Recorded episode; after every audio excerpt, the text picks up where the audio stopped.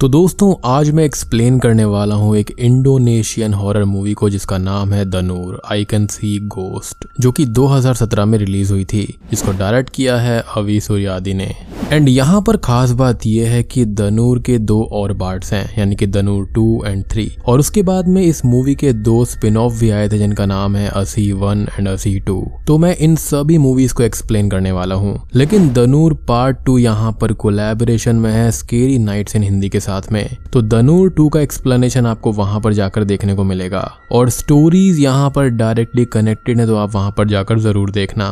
और सबसे बढ़िया बात यह है कि वहाँ पर आपको क्लिप्स देखने को मिलने वाली हैं तो आपको बहुत ही ज़्यादा अच्छे से समझ भी आएगा। मेक श्योर की you subscribe both channels and like the videos as well तो चलिए, अब बिना किसी देरी के चलते हैं सीधा वीडियो की तरफ़।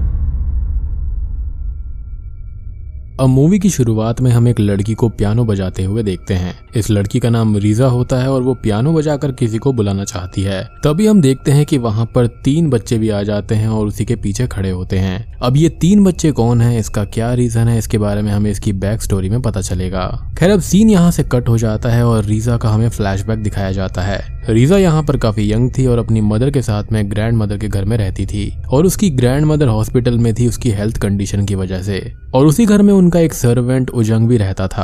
रीजा के फादर ऑफ़िस में जॉब किया करते थे तो वो छह महीने में एक बार ही घर पर आते थे, और उसकी मदर भी काम की वजह से घर लेट आया करती थी, और फ़िलहाल वो प्रेग्नेंट भी होती है, और मोस्टली टाइम रीजा घर पर अकेली ही रहा करती थी। अब एक दिन रीजा का बर्थडे होता है, और वो अकेले ही अपना केक कट करने लगती है, और विश करती है कि काश उसके कुछ दोस्त बन जाएँ। तभी उसको वहाँ पर किसी के गाने की आवाज़ आती है। फ़िलहाल वो अभी ग्राउंड फ्लोर पर थी, और वहाँ से वो ऊपर चली जाती है देखने के लिए। अब ऊपर जाकर वो रूम में देखती है तो वहाँ पर अलमारी के अंदर से आवाज़ आती है और उसका गेट खोलकर देखती है तो वहाँ पर कोई भी नहीं था। इसलिए अलमारी का वो गेट बंद कर देती है। तभी उस अलमारी का गेट खुद पे खुद खुल जाता है और उसमें से एक बच्चा निकल कर आता है, जिसका नाम यहाँ पर जैनशन था और वो हाइड एंड सीख खेल रहा था और वापस अंदर छुप जाता है। तभी हम देखते हैं कि वहाँ पर दो और बच्चे आते हैं जिनके नाम पीटर और विलियम होते हैं। अब वो दोनों बच्चे यहाँ पर रीजा से जेंशन के बारे में पूछते हैं और रीजा अलमारी में छुपे होने की बात बता देती है और वो उसको ढूंढ लेते हैं और वहाँ से जाने लगते हैं।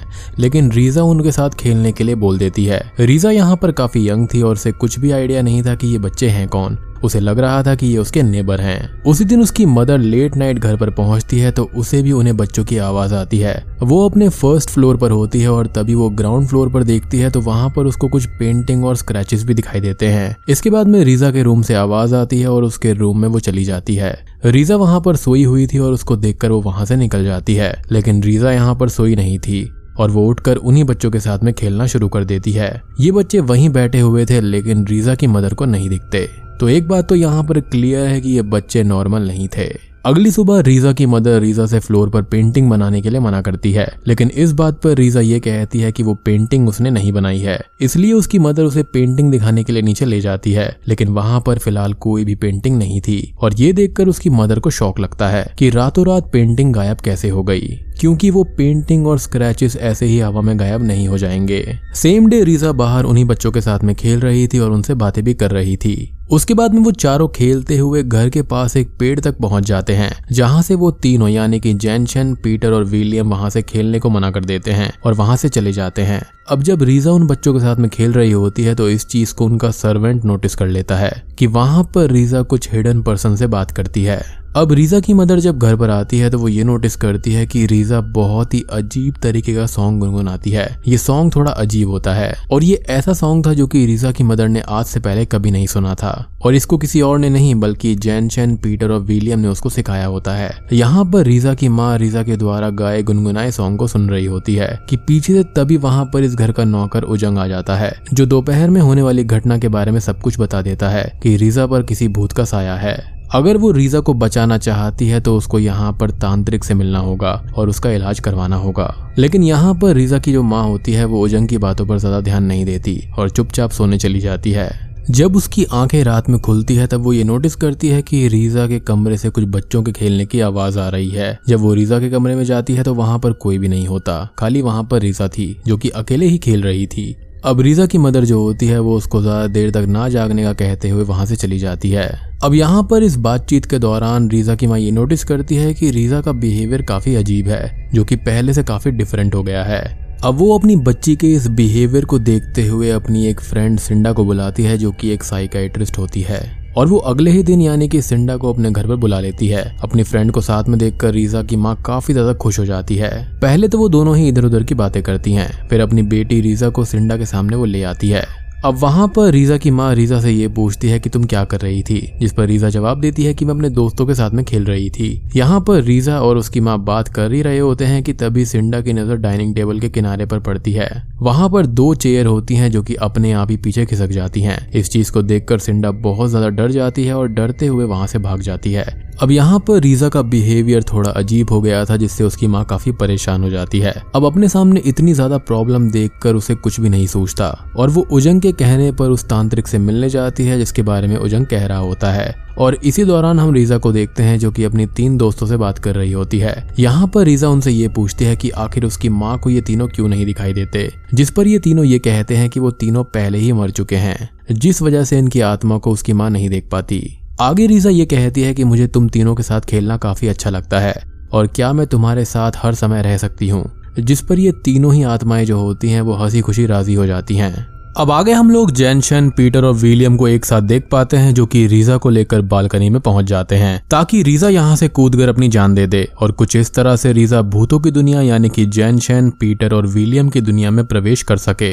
अब यहाँ पर रीजा बालकनी से कूदने ही वाली होती है कि तभी रीजा को ढूंढते हुए तांत्रिक यहाँ पर पहुँच जाता है, और रीजा को पकड़कर पीछे ले जाता है। आगे तांत्रिक रीजा की माँ को बताता है की इसके पास कुछ सुपर पावर है, जिसके ज़रिए वो भूतों को देख सकती है, या फिर उनसे बात कर सकती है और तांत्रिक अपनी विद्या से जैन शैन पीटर और विलियम का असली चेहरा रीजा को दिखाता है, जिसको देखकर रीजा बहुत ही ज़्यादा डर जाती है और चिल्लाते हुए बेहोश हो जाती है, क्योंकि उनका चेहरा काफ़ी ज़्यादा डरावना था। अब इस घटना के बाद में रीजा को जैन शैन पीटर और विलियम दिखना बंद हो जाते हैं।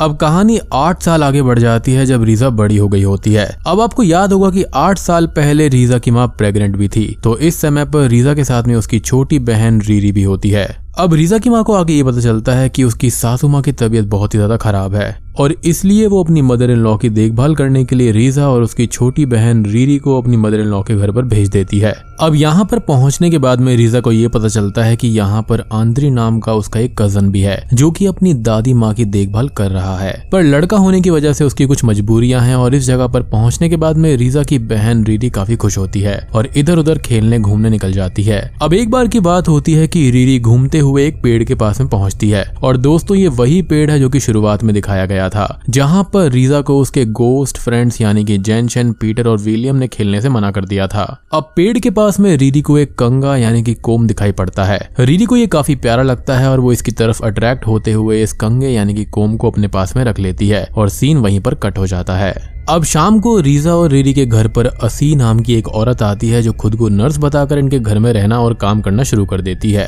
अब इस बात की ज़्यादा जाँच पड़ताल करने के लिए रीजा अपनी मदर से फ़ोन पर इस नर्स के बारे में पूछताछ करती है, लेकिन स्ट्रेंजली यहाँ पर उसकी मदर को भी इस नर्स के बारे में कुछ भी नहीं पता था। अब आगे हम लोग ये देख पाते हैं कि कुछ ही घंटों में असी और रीरी काफ़ी अच्छे दोस्त बन गए हैं। इन दोनों को देखकर ऐसा लग रहा होता है कि ये दोनों काफ़ी पुराने दोस्त हैं, जो कि एक दूसरे को काफ़ी अच्छे से जान रहे हैं। अब अगली सुबह हम ये देखते हैं कि आंद्री रीजा से बात कर रहा होता है कि तभी आंद्री को रीरी दिखाई पड़ती है जो कि गार्डन में अकेली खेल रही होती है। अब इस चीज़ को देखकर आंद्री को ऐसा लगता है कि अगर वो झूले से गिर जाएगी तो उसको चोट लग जाएगी। अब इस चीज़ को देखने के बाद में वो रीजा से ये कहता है कि वो रीरी के पास में जाकर खेल ले। जब रीजा खिड़की से बाहर देखती है तो उसको रीरी के पास में असी दिखाई पड़ती है। आगे रीजा आंद्री से पूछती है कि क्या सच में उसको वहाँ पर कोई भी नहीं दिख रहा, जिस पर आंद्री ये बोलता है कि वहाँ पर तो कोई भी नहीं है। और आंद्री की असी को ना देख पाने वाली घटना को देखकर रीजा ये समझ जाती है कि असी यहाँ पर कोई और नहीं, बल्कि एक भूत है। और इस घटना को देखकर वो बहुत ही ज़्यादा घबरा जाती है और वहाँ पर असी पर नज़र रखना शुरू कर देती है।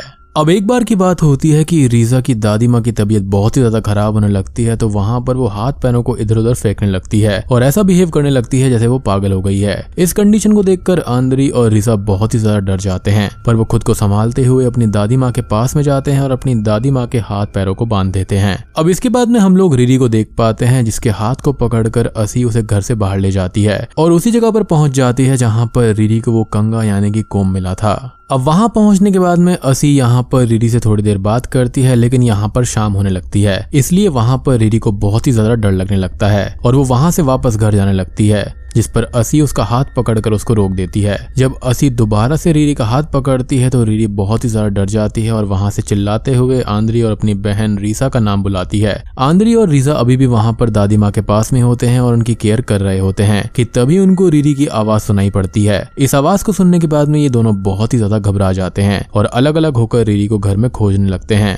अब रीजा यहाँ पर रीरी को खोजते हुए उसके रूम में पहुँच जाती है और वहाँ पर खोजने की कोशिश करती है। जब वो मिरर की तरफ़ देखती है तो उसे दिखाई पड़ता है कि असी एक डरावने चेहरे के साथ में मिरर से निकल रही है। इस चीज़ को देखकर रीजा बहुत ही ज़्यादा डर जाती है और मिरर को तोड़ देती है।